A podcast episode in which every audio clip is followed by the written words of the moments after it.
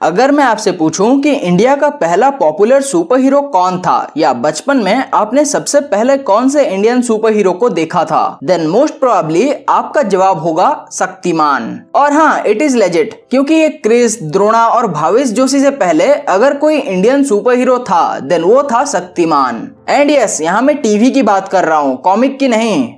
But एक time पर इतना फ़ैन फेवरेट इतना यूनिक और इतना ज़्यादा पॉपुलर होने के बावजूद शक्तिमान को आज शायद ही किसी ने याद रखा हो। और इसके पीछे का रीजन है कुछ छोटी छोटी गलतियाँ, जिस पर कि शक्तिमान के क्रिएटर्स ने ध्यान नहीं दिया। अब वो गलती क्या थी, कैसे हुई, इसके बारे में बात करेंगे आज के एपिसोड में। So hi friends I am Pranab and this is the boring super hero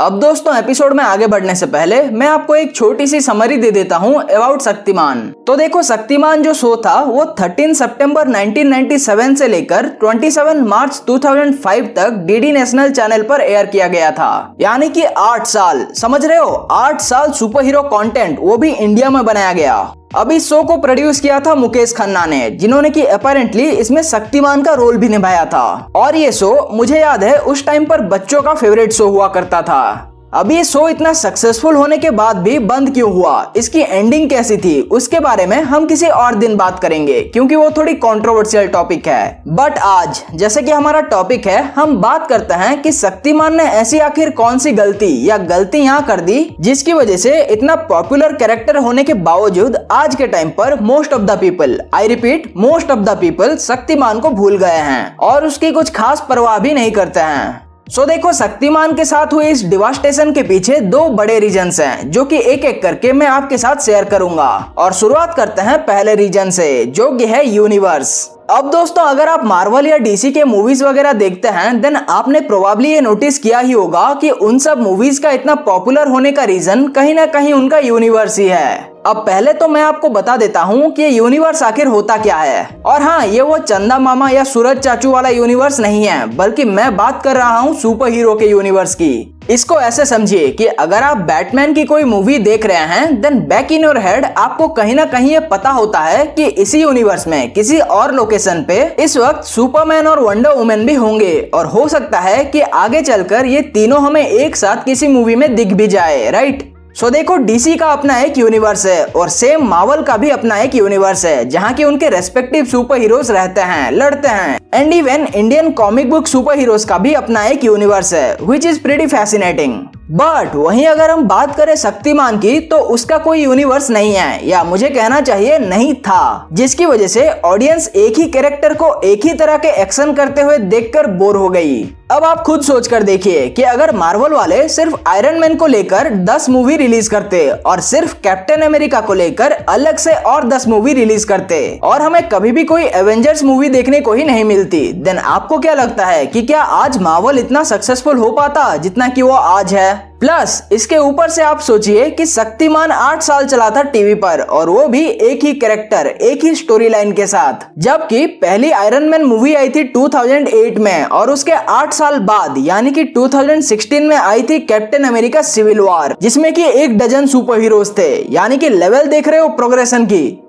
Now the second and the most important reason जिसकी वजह से शक्तिमान जैसा कैरेक्टर जो कि इतना यूनिक है इंडिया के कल्चर से जुड़ा हुआ है, वो आज गुमनामी के अंधेरों में खो गया है। वो रीजन है टाइम दोस्तों, हर एक काम का एक सही समय होता है। ये तो आप मानते हो राइट और एक काम चाहे कितना ही अच्छा क्यों ना हो बट अगर आप उसे गलत टाइम पर करते हैं देन उसकी कोई वैल्यू नहीं रह जाती है, या वैल्यू कम हो जाती है। और यही मसला हो गया शक्तिमान के साथ। अब देखो, शक्तिमान का कैरेक्टर एपिक था। उस शो का कॉन्सेप्ट भी एपिक था and everything else was epic too but at the wrong time दोस्तों शक्तिमान शो आई थी 1997 में। जिस वक्त के इंडिया वालों को तो छोड़ो, बल्कि अमेरिका वालों ने भी कोई ढंग की सुपर हीरो मूवी नहीं बनाई थी। उस वक्त कोई लेजिट मावल और डीसी यूनिवर्स की मूवीज़ भी नहीं थी एक्सेप्ट सुपरमैन और हमारे बॉलीवुड की तो बात ही छोड़ो, यहाँ सुपर हीरो के नाम पे हमारे पास सिर्फ़ तूफ़ान और अजूबा था। अब उस टाइम की जो ऑडियंस थी इन जनरल उन्हें सुपर हीरोज के बारे में घंटा कुछ पता नहीं था। उन्होंने तो अपनी पूरी लाइफ में बस वही बॉलीवुड के सड़े गले रोमांटिक मूवीज़ ही देख रखी थी।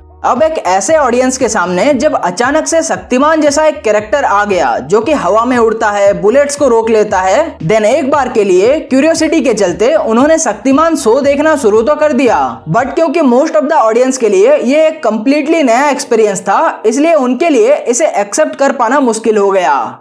अब देखो if I am not wrong then India में सुपर हीरो मूवीज़ का क्रेज शुरू हुआ था सेम राइमी की स्पाइडरमैन मूवी से, जो कि 2002 में रिलीज़ हुई थी। और इंडिया में उसे पहली बार टीवी पर दिखाया गया था अर्ली 2004 में। अब ऐसे में जब इंडिया में सुपर हीरो मूवीज़ का क्रेज बस शुरू ही हुआ था, वहीं 2005 में शक्तिमान शो बंद हो गया। मतलब कि इससे ज़्यादा गलत टाइमिंग और क्या हो सकती है? जब सुपर हीरोज को कोई जानता ही नहीं था, तब ये शो शुरू हुआ। और जब सुपर हीरो कल्चर एक्चुअली में बढ़ने लगा, तब ये शो बंद हो गया।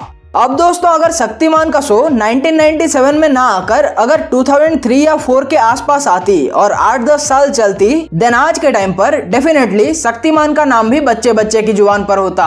और क्या पता, हो सकता था कि आज हमारे इंडिया का भी अपना एक शक्तिमान यूनिवर्स होता।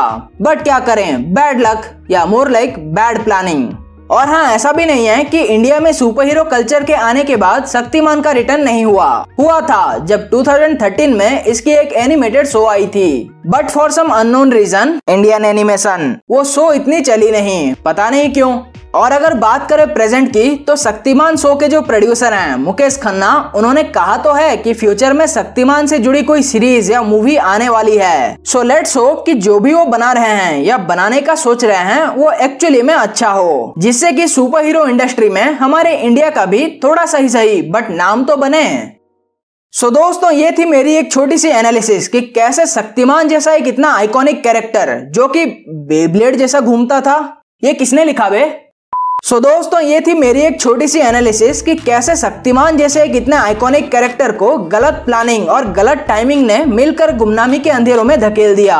आई होप कि आपको ये एपिसोड पसंद आया होगा। तो अब मैं आपसे मिलता हूँ अगले एपिसोड में। एंड टिल देन एपिसोड को लाइक कीजिए चैनल को सब्सक्राइब कीजिए हमें इंस्टाग्राम पर भी फॉलो कीजिए and be the boring super hero